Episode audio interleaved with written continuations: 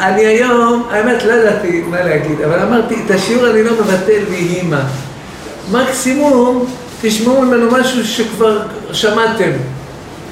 עד שאתם תגידו לי, די, יצאת לנו כבר מכל החורים, אז אני ממשיך. טוב. אז בפרשת השבוע יש פסוק, כתוב, לא יבוא עמוני ומואבי בקהל אדוני. גם דור עשירי לא יבוא לו בקהל אדוני, עד עולם. על דבר אשר לא קידמו אתכם בלחם ובמים בדרך בצאתכם ממצרים, ואשר שכר עליך את בלעם בן באור מפתור ארם נהריים לקללך. ולא אהבה אדוני אלוהיך לשמוע אל בלעם. ויהפוך אדוני אלוהיך לך את הקללה לברכה, כי אהבך אדוני אלוהיך. לא תדרוש שלומם וטובתם כל ימיך לעולם.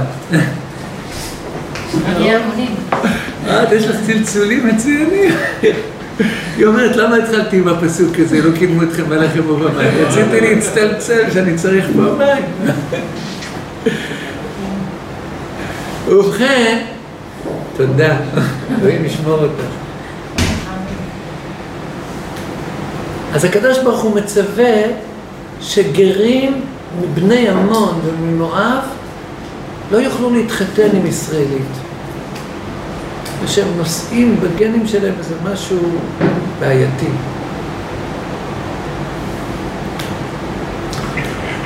וזה מכוון אותי להיכנס קצת בעובי הקורה בכל הסיפור של עמון ומואב. מישהו שמע אותי מדבר על עמון ומואב? לא דיברת? אה? את שמעת? בספר זה כתוב, נכון? מי זוכר? צבי. אז זהו, אז יש פרשייה מאוד מוזרה בתוך ספר בראשית. בדרך כלל, התנ"ך, בחלקים הסיפוריים שלו, עוסק בלוז של הסיפור. לדוגמה, בסוף פרשת נוח יש אילן יוחסין של 70 אומות העולם.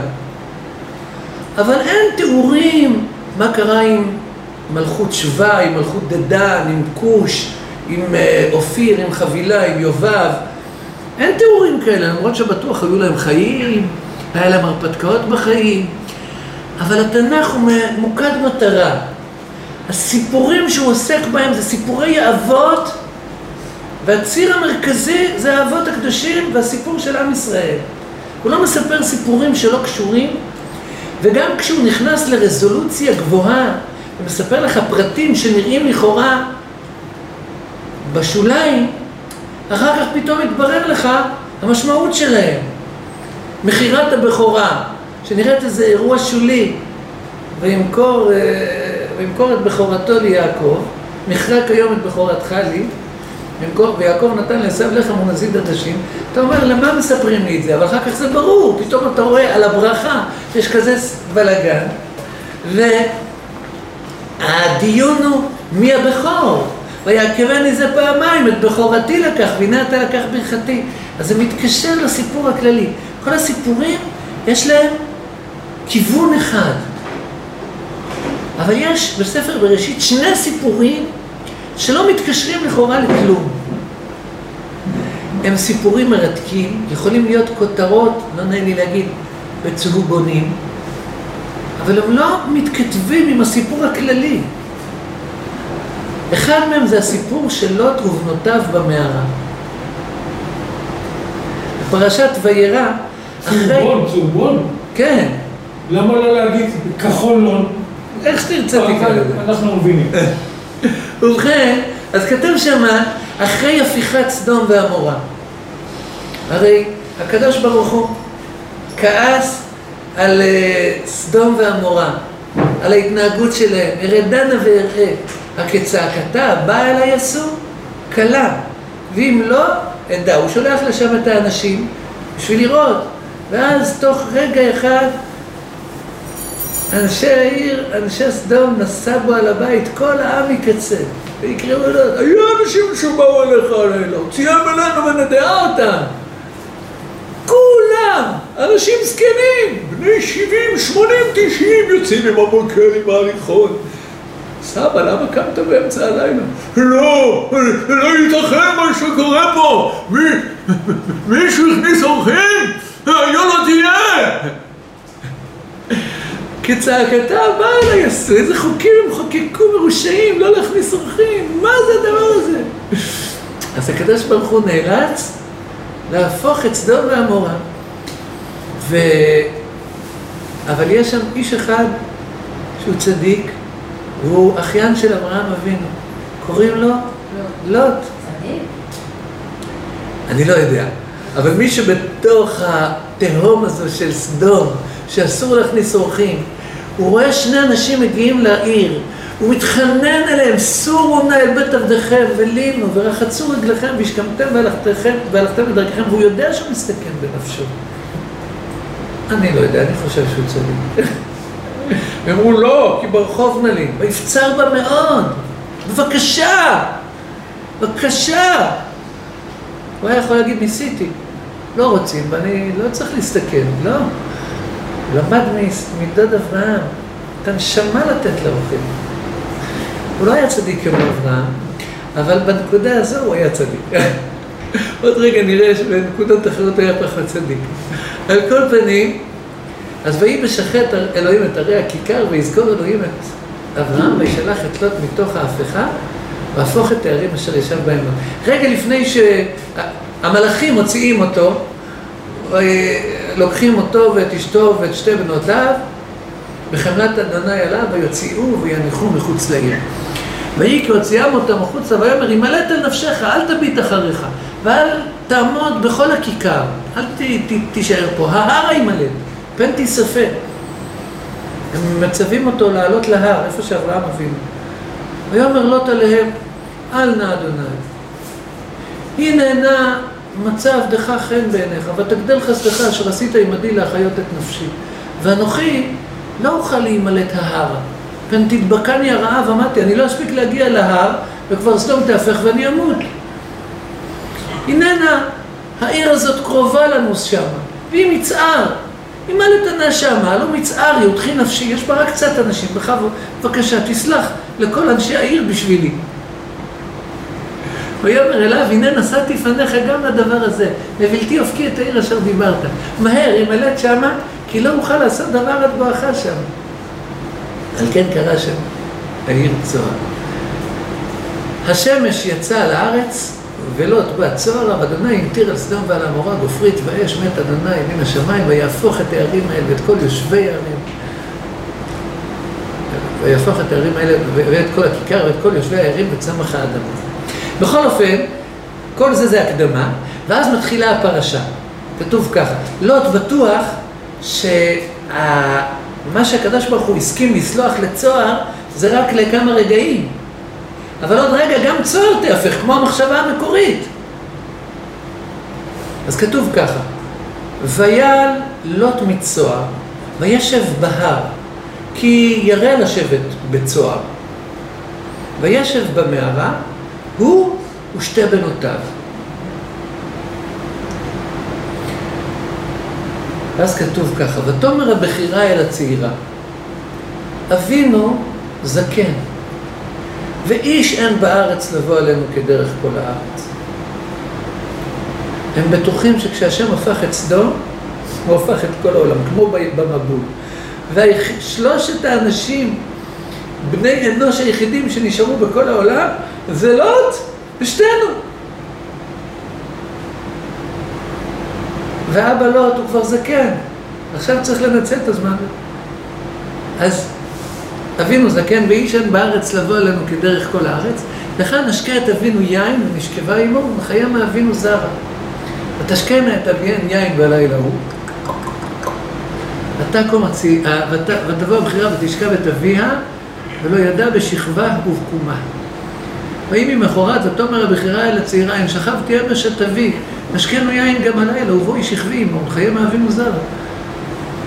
ותשקנה גם בלילה ההוא את אביהם יין, ותקום הצעירה ותשכב עמו ולא ידע בשכבה ובקומה, וטהרנה שתי בנות לוט מאביהם. ותלד הבכירה בן, ותקרא שמו מואב. הוא אבי מואב עד היום. והצעירה, גם היא ילד הבן, ותקרא שמו בן עמי. הוא אבי בני עמון עד היום. עכשיו זו פרשה מוזרה. התורה רומזת להמון המון סיפורים מביכים בכל מיני רשימות של שושלות יוחסין. מי שמסתכל בעין בוחנת ובזכוכית מגדלת בסוף פרשת וישלח על עץ אילן היוחסין של עשיו או על אילן היוחסין של שעיר אחורי, הוא מבין שיש שם המון המון סיפורים אה, מביכים של גילוי עריות בתוך המשפחה. אבל התורה רומזת על זה בקצה, מספרת את זה בתוך רשימות. רק אם אתה חד וערני אתה שם לב. והנה פה, התורה פורסת כשמלה פרשייה מביכה. ואתם ואני שואלים, למה?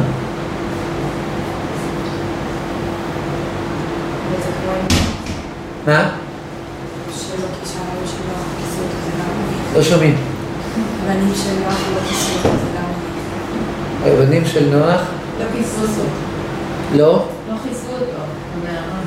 אה, ש- שהוא יתגלה, אבל שם זה מובן למה אה, התורה מספרת את זה.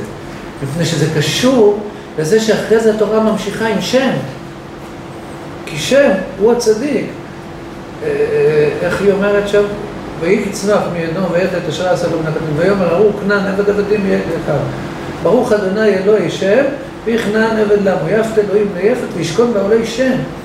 ואחר כך התורה מתרכזת בזרעו של שם, למה? כי הוא המבורך, זה ברור. אבל פה התורה הולכת לאיזה דיון צדדי, אפשר היה לכתוב בקיצור בשתי מילים, ויולד לוט את מואב ואת עמון. לרמוז, אולי בכל מיני דרכים אפשר לרמוז את זה. אבל פה התורה פורסת את הנקודה הזו כשמלה, ואתם ואני שואלים למה? למה זה מתחבר אחר כך? אז קודם כל, שתי הפרשיות בספר בראשית שהן לא מתקשרות לשום דבר לכאורה בהמשך הסיפור, זה הפרשייה הזו. הפרשייה השנייה זה פרשת יהודה ותמר. ואני אומר במאמר מוזכר שהגיבור הנסתר של ספר בראשית הוא דוד המלך. כי שתי הפרשיות האלה מכינות את בואו של דוד. דוד הוא גם מזרעו של מואב, ודוד כמובן מזרעו של יהודה ותמר.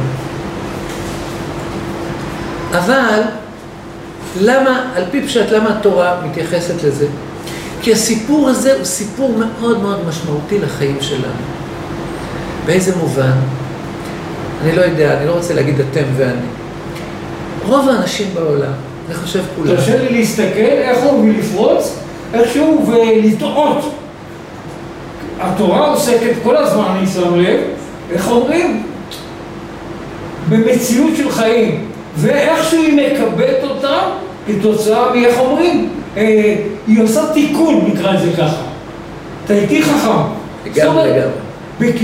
בגדול, זה מציאות חיים, כל האיסורים של התורה ישנם וקיימים, אבל אה, בוא נגיד, בני האדם עוברים עליהם ויש תיקון. זאת אומרת, בגדול, זו מציאות של חיים ויש תיקונים. מעולה. ואנחנו בדיוק באים פה להתבונן מה, מה הנושא, מה הסוגיה, מה הטעויות שאפשר ביחס אליה, ואיך הדרך הנכונה להתמודד. אז הסוגיה שלנו כאן היא מה עושים עם כתמי הלידה המשפילים המכאיבים שאין ביכולתנו לתקן.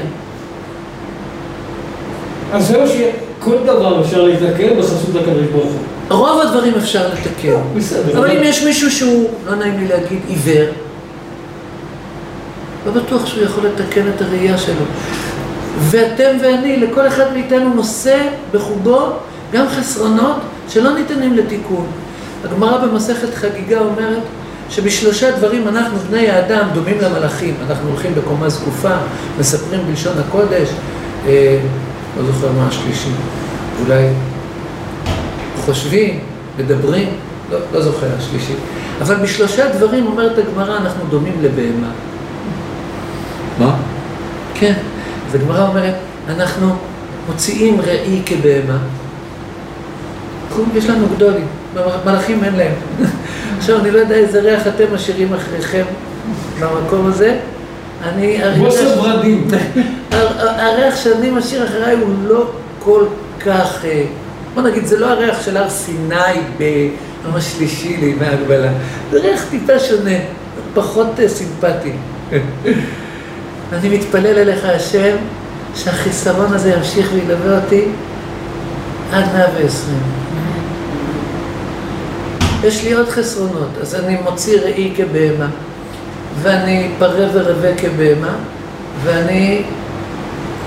מה השלישי? מה? אוכל ושותה כבהמה. לא יכול לחיות בלי אוכל. אולי יום, יומיים, שלושה. זהו. והאמת שזה רק בניין אב לעוד כל מיני חסרונות שלא נעים לי פה לפרט.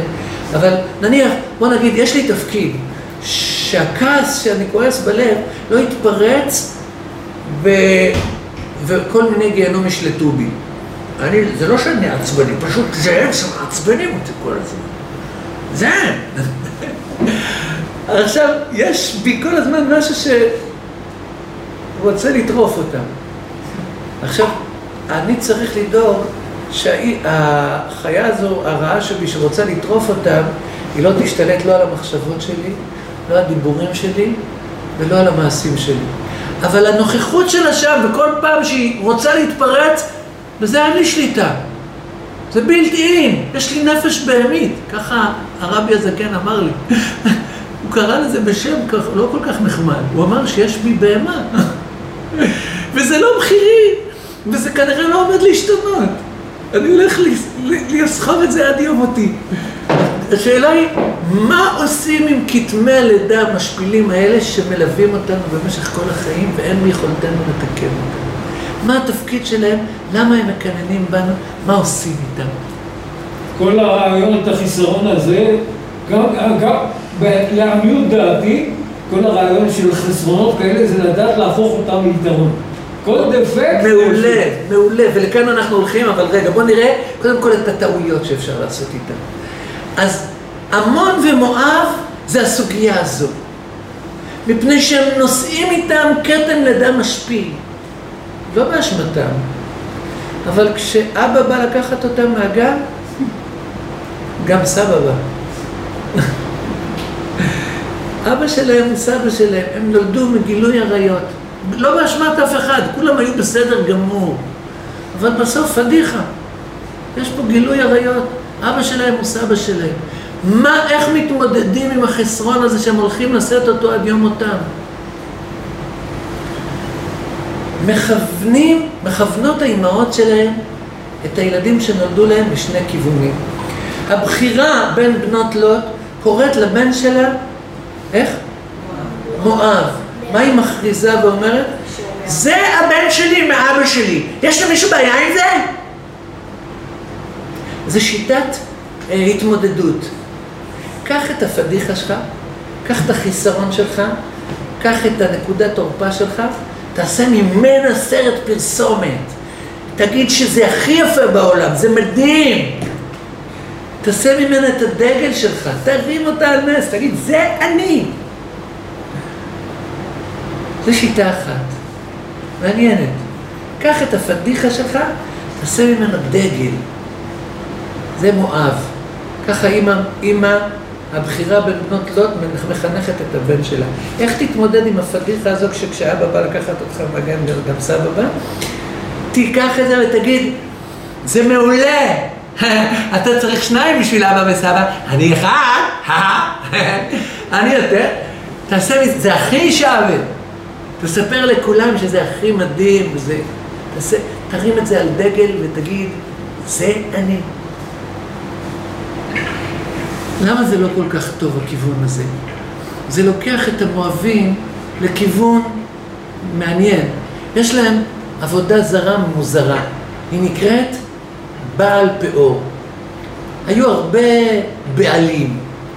המצרים עבדו את בעל צפון, הפלישתים עבדו את בעל זבוב, הכנענים עבדו את בעל ברית, הצידונים עברו, עבדו מיליון סוגי בעלים, והמואבים עבדו בעל שקוראים לו בעל פאור. איך עובדים את בעל פאור? לא נעים לי לספר לכם, כאילו בהיכל הקדוש של בעל פאור, מכלאה. תודה שאמרת את המילה, חסכת ממני, בצניעות ובגאווה גם יחד. זהו, רק בלי, בלי תאים פרטיים, כולם ביחד. עושים גדולים מול האליל. עכשיו- גיבורים גדולים. עכשיו אתה ואני שואלים, מה? מה נפל עליכם? הרי אתה חושב בטיפשותך שהאל הזה הוא אל. וההיכל הזה אמור להיות היכל של עבודת אל. אז למה, למה אתה עושה פה את מה שאפילו, שכל בני אדם מרגישים שצריך לעשות אותו בצניעות, ואפילו חלק מהחיות מרגישים שצריך לעשות אותו בצניעות. החתול מכסה על הגללים שלו. אתה בהיכל הגדול של האלוהים שלך, זה מה שאתה עושה. מאיפה זה בא להם למואבים? הם אמרו, זה מה שאימא אמרה. קח את הפדיחות, קח את כל הסירחון, תגיד שזה הריח הכי מדהים בעולם. תיקח את הנקודת תורפה שלך ותעשה ממנה דגל. לא רק דגל, תעשה ממנה עבודת אלוהים. זה כל כך יפה, זה מדהים. יואו, יואו, יואו, יואו, זה לא מומלץ. זה לוקח את המואבים לעוד משהו מוזר מאוד, שאין כמותו בכל התנ"ך. בסיפור שלהם עם עם ישראל, בסיפור בפרשת בלק, הם שולחים את הבנות שלהם לפתות את בחורי ישראל, כעם. וישב ישראל בשיטים, ויחל העם לזנות אל בנות מואב, ותקרבנה לעם לזבחי אלוהיהם, ויאכל העם וישתחוו לאלוהיהם, ויצם את ישראל לבעל פאור, ויחרף אדוני בישראל. ואחר כך מתברר שזה לא היה בטעות. צוררים הם לכם בנכליהם אשר נתקלו לכם. הם תכננו את זה. נכון, אבל רואים שכל העצה הזה היה, זה לא היה בטעות, זה היה נחלים. המדיינים, כל הכבוד, אהבתי את הערנות. המדיינים, הם נענשו על זה כי הם התעברו על ריב לא, לא להם, כשמם, מדיין, מדון. אבל, אבל המואבים עשו את זה בסדר, היה להם סיבה. אבל איך אתה עושה את זה, אבא, לבת שלך? מה? איך אתה מוכר ככה את הבת שלך? איך אתה עושה את זה? לאויבים. לא, לא, אתה לא חס עליה, אתה לא, אתה לא מגן עליה? והתשובה, לא תעשה את זה. מה? לא תמחק גם את הבנות שלו. לוט גם אחת, אבל יש להם ירושה מלוט, נכון מאוד. ו... וחוץ מזה, וואו, עכשיו אני מבין למה כל כך נבהלת כשאמרתי שהוא צדיק. אז הוא גם מכר את הבנות שלו, וגם, זה מה שאימא אמרה, אין צניעות, אין שום דבר צנוע, הכל מותר, הכל ברשות הרבים, הכל... אין מתירנות גמורה. אז כנראה שהכיוון הזה של מואב להתמודדות עם החסרונות הקיומיים שלנו הוא כנראה לא מומלץ. להמונים יש אימא אחרת, השנייה, הצעירה מבין בנות לוט, היא אמרה, היא קראה לבן שלה בשם בן עמי. היא האימא הזו של הילד השובב והבעייתי בכיתה, שמגיעה למורה ואומרת לו, הבן שלי הוא כמו כולם, בסדר? שום בעיה. בן שלי רגיל. היא חושבת שאם היא תיקח את הפדיחה ותכניס אותה עמוק מתחת השטיח, תטאטא אותה, אף אחד לא יראה והכל יהיה בסדר. לבש יפה, לשמור את כל התועבות ואת כל הפדיחות עמוק עמוק מתחת לשמיכה או לא יודע איפה, מתחת לשטיח, והכל יהיה מצוין. מה רע? זו שיטה אחרת. לא האידיאליזציה של הפדיחה, זה הכחשה. זה איננו. הכל בסדר, הוא בן עמי, הוא ילד רגיל, כמו כל אחד אחר בבעב שלי. אני מבקשת. לאן זה לוקח את ההמונים? זה כנראה גם לא כל כך מומלץ. כי כשמישהו עסוק כל הזמן בלהסתיר את הבעיות שלו ולספר לכולם ולעצמו שהם אינם, הם פורצות. הן פורצות בדרך שהוא כל הזמן באובססיה למצוא חסרונות אצל אחרים ולהשפיל אחרים ולחרף אחרים. עד כדי כך שהגמרא במסכת קידושין אומרת שאם ראית איזה מישהו רב עם החבר שלו ותוך כדי ריב אומר לו אתה, אתה, אתה ממזר! הוא פסל את החבר שלו אז אומרת הגמרא, הפוסל פסול. זה שהוא אמר לו, אתה, שהוא אמר לו אתה ממזר, אסור להתחתן איתך, הוא לא צריך לחשוש עליו כלום. אבל זה שאמר את זה, מעכשיו אסור להתחתן עם המשפחה שלו. הגמרא אומרת, במומו הוא פסול. כלומר, אותה מילה שהוא המטיר על השני, זה המילה שאתה צריך לחשוש יותר מעכשיו על המשפחה שלו. כי זה שהוא אמר את זה, זה סימן שהוא עסוק בלהסתיר את זה. איפה זה מוצא אותנו אצל ההמונים? אז כתוב בספר שמואל, שכשמשכו את שאול למלך, אז נחש, מלכו, משכו אותו פה בעבר הירדן המערבי, ובעבר הירדן המזרחי הייתה עיר ישראלית של בני גלעד, בן מכיר בן מנשה, משבט מנשה, חצי שבט מנשה, שקראו לה יבש גלעד, כנראה מאוד יבשה.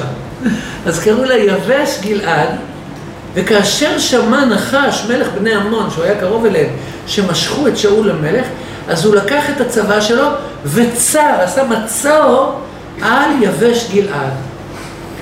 אנשי יבש גלעד היו רגילים לימי השופטים שבהם הייתה אדישות בין שבט לשבט אחר. אתה בצרה, למה שאני אבוא לעזור לך? בקושי אני מסתדר עם הצרות שלי, מסתדר לבד. גלעד בעצמה, גלעד, כן, דבורה מקוננת על זה בשירה שלה. גלעד בעבר הירדן שכן.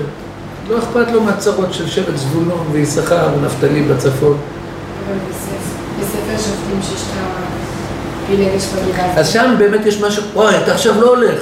אתה, אם אתה אומר, עוד- אם עוד- אתה, אם עוד- אתה... עוד עשר דקות אני רק? אגיד את העיקר שזה מה שאתה כיוונת אליו מההתחלה. בסדר, אני... עשר דקות. אז, אז, כתוב שמה שמלך עמון, נחש, צר על אנשי יבש גלעד, והם יודעים שאף אחד לא יבוא לעזור להם. כולם יהיו אדישים. אז הם אומרים לו, כרות לנו ברית ונעבדיך. אנחנו מוכנים להיות עבדים שלך, להעלות לך מס, מה שאתה רוצה. אנחנו מוכנים לחתום על איזה תנאי כניעה שאתה מעוניין. כרות לנו ברית ונהיה עבדים שלך, נעלה לך מס, נ- מה שאתה רוצה. אז כתוב, ויאמר עליהם, בזאת אכרות לכם ברית, בנקור לכם כל העין ימין, ושמתי החרפה על כל ישראל. אני מסכים לכרות איתכם ברית. כל אחד מכם יעבור, אני אנקר לו את העין הימנית. אה? מה תרוויח מזה שתנקר לנו את העיניים הימניות? אנחנו הופכים עכשיו להיות עבדים שלך, נהיה עבדים פחות שווים. עבד עוור. מה זה שווה? לא. המטרה שלי, ושמתי החרפה על כל ישראל. אני, אני אתענג בזה שאני הצלחתי לחרף אתכם. תענוג מפוקפק משהו, נכון? מה זה ההמונים עסוקים כל הזמן, כמו שנראה בהמשך, לחרף, להפיל חרפה וכלימה ובוז על אחרים, כי הם עסוקים בלהסתיר את הפדיחה שלהם מתחת לשטיח. אחר כך רואים את זה גם אצל דוד. כתוב ש... וימות נחש מלך בני עמון, וימלוך חנון בנו תחתיו. ויאמר דוד, אעשה חסד עם חנון בן נחש, כאשר עשה אב, אב, אביו עמדי חסד. הנחש שעשה איזה חסד קטן למשפחת דוד, אז דוד אומר, אני רוצה לכבד את חנון. אז הוא שולח לו משלחת של, של מנחמים מירושלים לרבת עמון, לנחם אותו על מות אביו, את חנון, הבן של נחש. גם בהם מתעללים. Hmm? גם בהם מתעללים. גם בהם מתעללים. מתעללים. נכון. אז מה כתוב שם? ויאמרו עבדי חנון אל חנון. המכבד דוד את, דו- את אביך בעיניך? כי שלח לך מנחמים. מה, אתה חושב שדוד מכבד אותך? בגלל זה הוא שלח לך משלחת דיפלומטית שינחמו אותך לא תביך? אתה תמים? אתה נאיבי? הלא בעבור חקור את הארץ ולרגלה חוזר, ולהופכה. אני חוזר. אה? אני, יש לי איזה פגיעה, אני חוזר. בלי נדר ואם נדר. תהיה בריא, בלי נדר. תודה. מותר לך, מותר לך, שרוי לך. אז המכבד דוד את, אב- את אביך בעיניך כי שלח לך מנחמים? הלא בעבור, הלא בעבור חקור את הארץ ולרוגלה ולהופכה שלח דוד את עבדיו אליך. זה גם תכונה המונית. הם אומרים לו, עכשיו שדוד באמת שלח לנחם אותך? אמרנו, מישהו שהוא עסוק בלחפות על חרפתו, הוא כל הזמן יחפש למצוא אותה אצל אחרים. אם אתם נוסעים, יושבים עם מישהו ואומר לכם, תאמינו לי, במדינה הזו כולם גנבים. תאמין לי, אתה לא יכול לסמוך על אף אחד. כולם פה גנבים. אין לך, כל הפקידים, כולם גנבים. אם אתה יושב ליד מישהו שאומר לך את זה, תמשש כל איזה עשר שניות את, ה, את הכיס שלך, לראות שהארנק בסדר, הכל בסדר, הפלאפון, המכשיר. האיש הזה, הוא לא סיפר לך על כולם בארץ הזו, הוא סיפר לך על עצמו. אם הוא אומר לך, תאמין לי, כולם עצלנים, לא יעשו, לא יזיזו את האצבע בשבילך. הפקידים האלה, רק אומרים, תלך, וזורקים את התיק שלך לאיזה מקום. הוא לא סיפר לך על הפקידים, הוא סיפר לך על עצמו. ואם מישהו אומר לך, איך העולם מלא אנשים חרוצים, איך הם קמים לפנות בוקר, איזה עולם מקסים של אנשים נהדרים, הוא מספר לך על עצמו. על כל פנים, למה זה? כי כשמישהו עסוק בלחפות על החרפה שלו, אז הוא עסוק בלמצוא אותה אצל כולם. אז הם אומרים, המכבד דוד את אביך בעיניך כי שלח לך מנחמים, הלא בעבור חקור את הארץ ורגלה ולהופכה שלח לך. עכשיו, חנון יודע שהם שקרנים, הוא לא הורג את השליחים שדוד שלח אליו, אבל מה הוא עושה להם? ויכרות את חצי זקנם, ויגלח את חצי זקנם, הוא מגלח לכל אחד מהם חצי מהזקן. ואז כתוב, הוא הוא מנצל את זה שאנשים באותו דור, גם הגברים היו הולכים עם שמלות. והם באו מירושלים לרבת עמון עם סט אחד של בגדים. כי זה מהלך יום אחד. ולא היו הולכים אז עם בגדים תחתונים, היו הולכים רק עם שמלה. רגע, אחד שנייה שמעון? אבל כן היה להם מכנסיים. מה? כן היה להם מכנסיים. לא היה.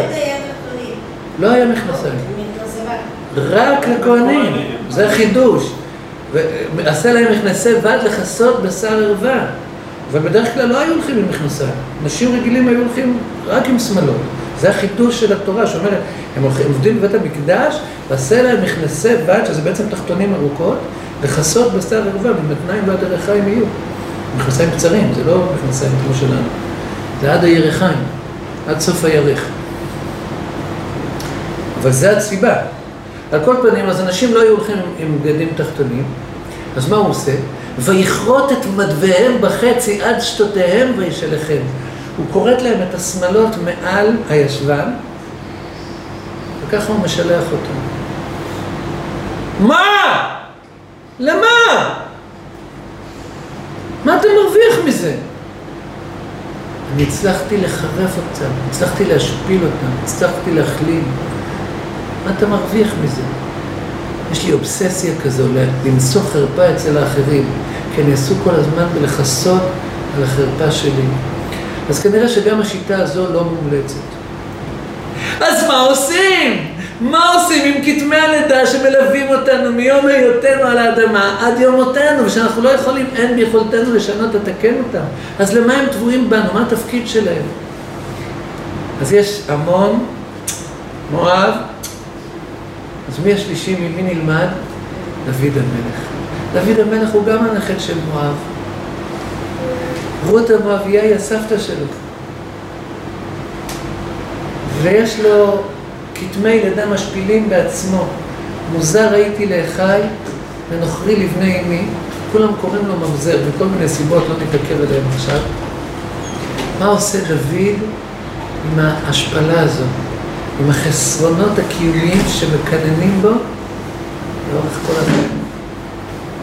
האם הוא עושה אותם, הוא אומר, אתם כל כך יפים, אתם נהדרים, אני נושא אתכם כדגל צבעוני? האם הוא מנסה לכסות אותם, לטאטא אותם מתחת לשטיח? לא. אז מה הוא עושה איתם?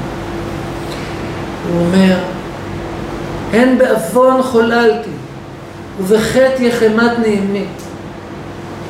מיום לידתי אני החטאה, מיום לידתי אני בעוון חוללתי, בחטא יחמת נעימי.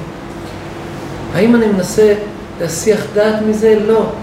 כפשעי אני אדע, וחטאתי נגדי תמיד. אני כל הזמן רואה אותם, את החסרונות האלה בעיני רוחי, ואני שומר עליהם והם יקרים לי. למה הם יקרים? כי הם נהדרים? כי יש להם ריח טוב? לא.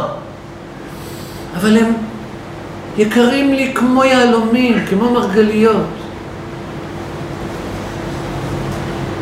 כי הם הדרך שבה ריבונו של עולם שומר עליי להיות קשור אליו, לשמור על הקשר איתו, לא לשגות באשליה המתוקה והאכזרית שאני יכול בלעדיו. הפדיחות האלה, החסרונות שלי, החטאים שטבועים בתוך האישיות שלי, הם הזיכרון שלי שאני חלקי, שאני מוגבל, שאני לא יכול בלי עזרה. ולכן הם הערובה שלי שאני אעמוד נוכח פניך, ריבונו של עולם. אני אזדקק לך ואני כל הזמן אגיד לך, חרפה שברה ליבי ואנושה, ואקווה לנוז בעין ולמנחמים ולא מצאתי. אליך השם אקרא. אני כל הזמן אעמוד לפניך, אני לא אשכח. אילולא החסרונות האלה, הייתי הופך להיות מישהו שמאמין בכוחו, בסדר, זה עוד סביל, וחושב שהוא יכול לבד. ויכול להיות שהייתי גורף הישגים מדהימים, ומיליוני לייקים, ורייטינג מדהים. הייתי עושה את ה... הייתי הופך להיות סטאר בכל תחום שבו הייתי. הייתי מצביא מהולל, או שחקן אדיר, או סטנדאפיסט שאין כמוהו, או אסטרטג... לא משנה מה.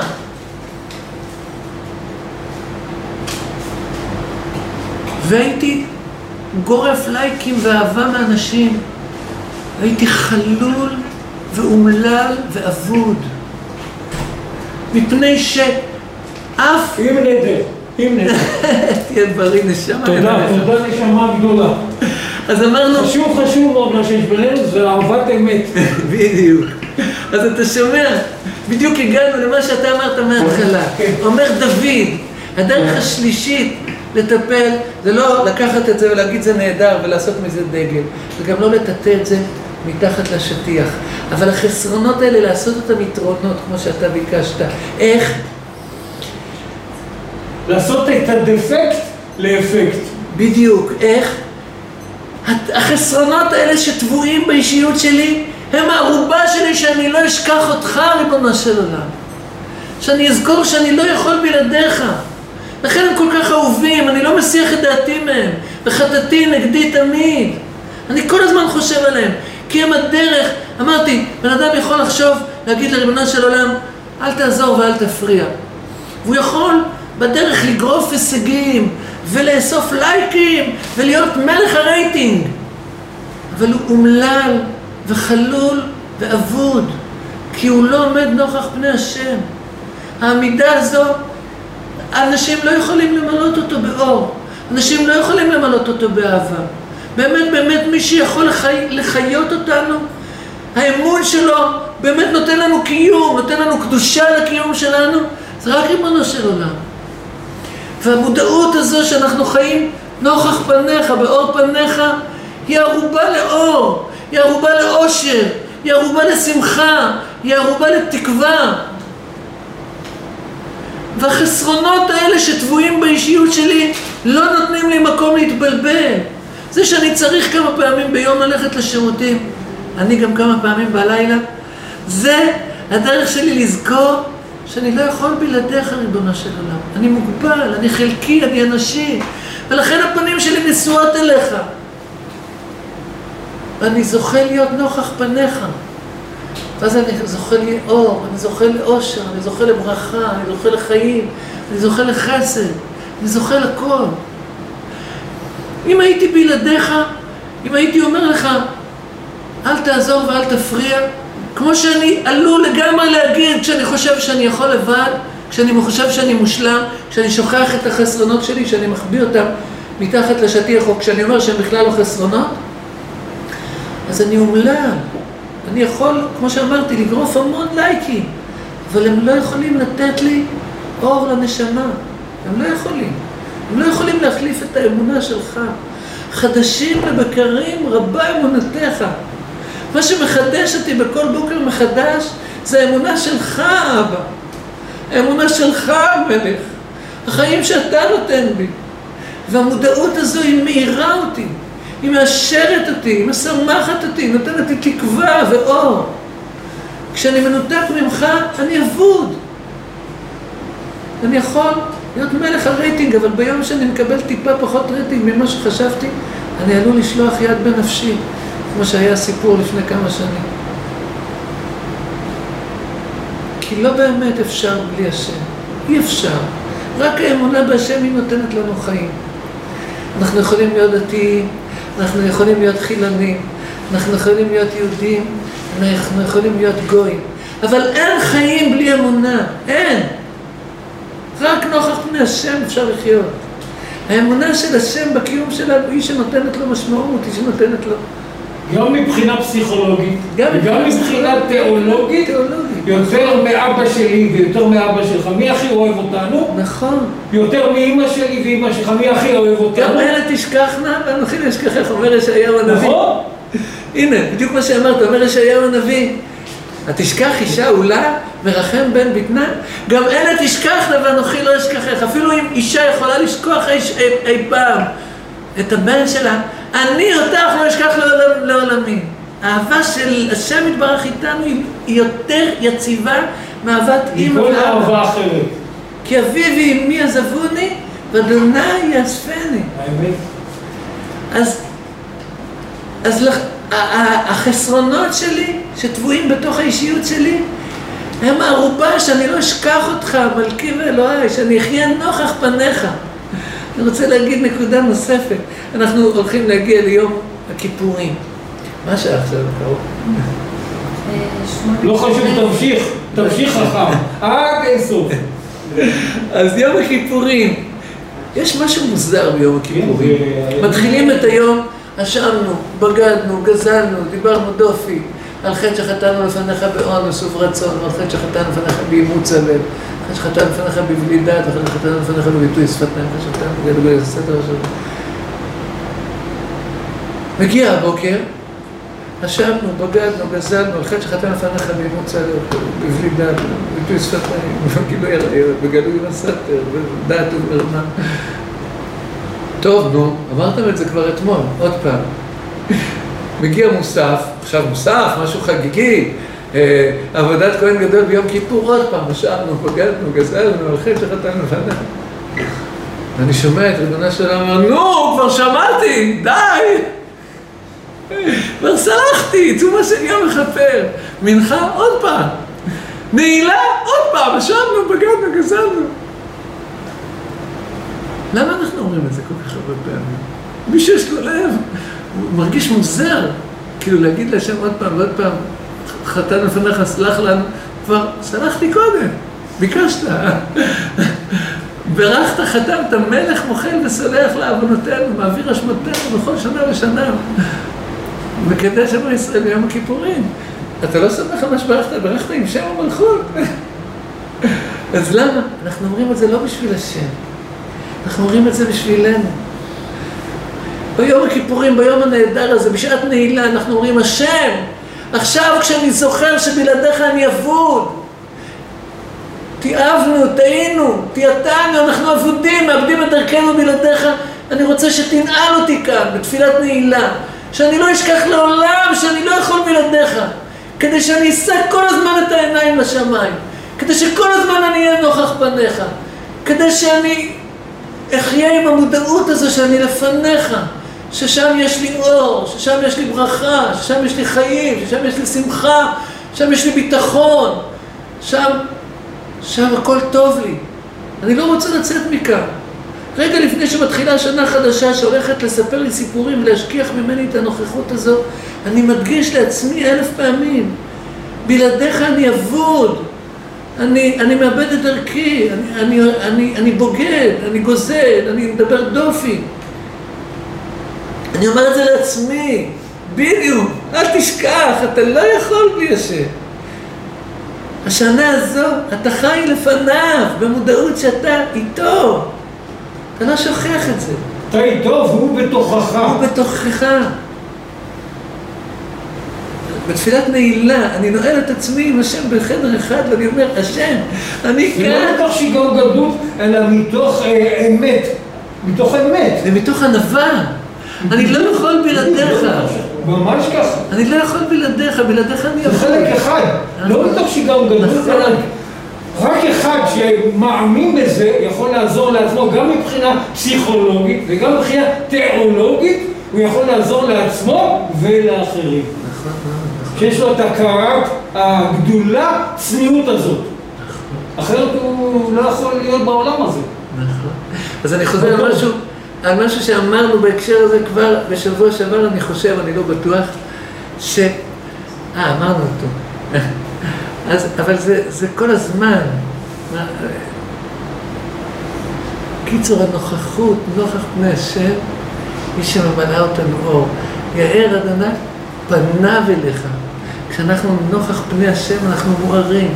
ויחונק, ייתן לך חן. כל החן שלנו זה כשאנחנו שם.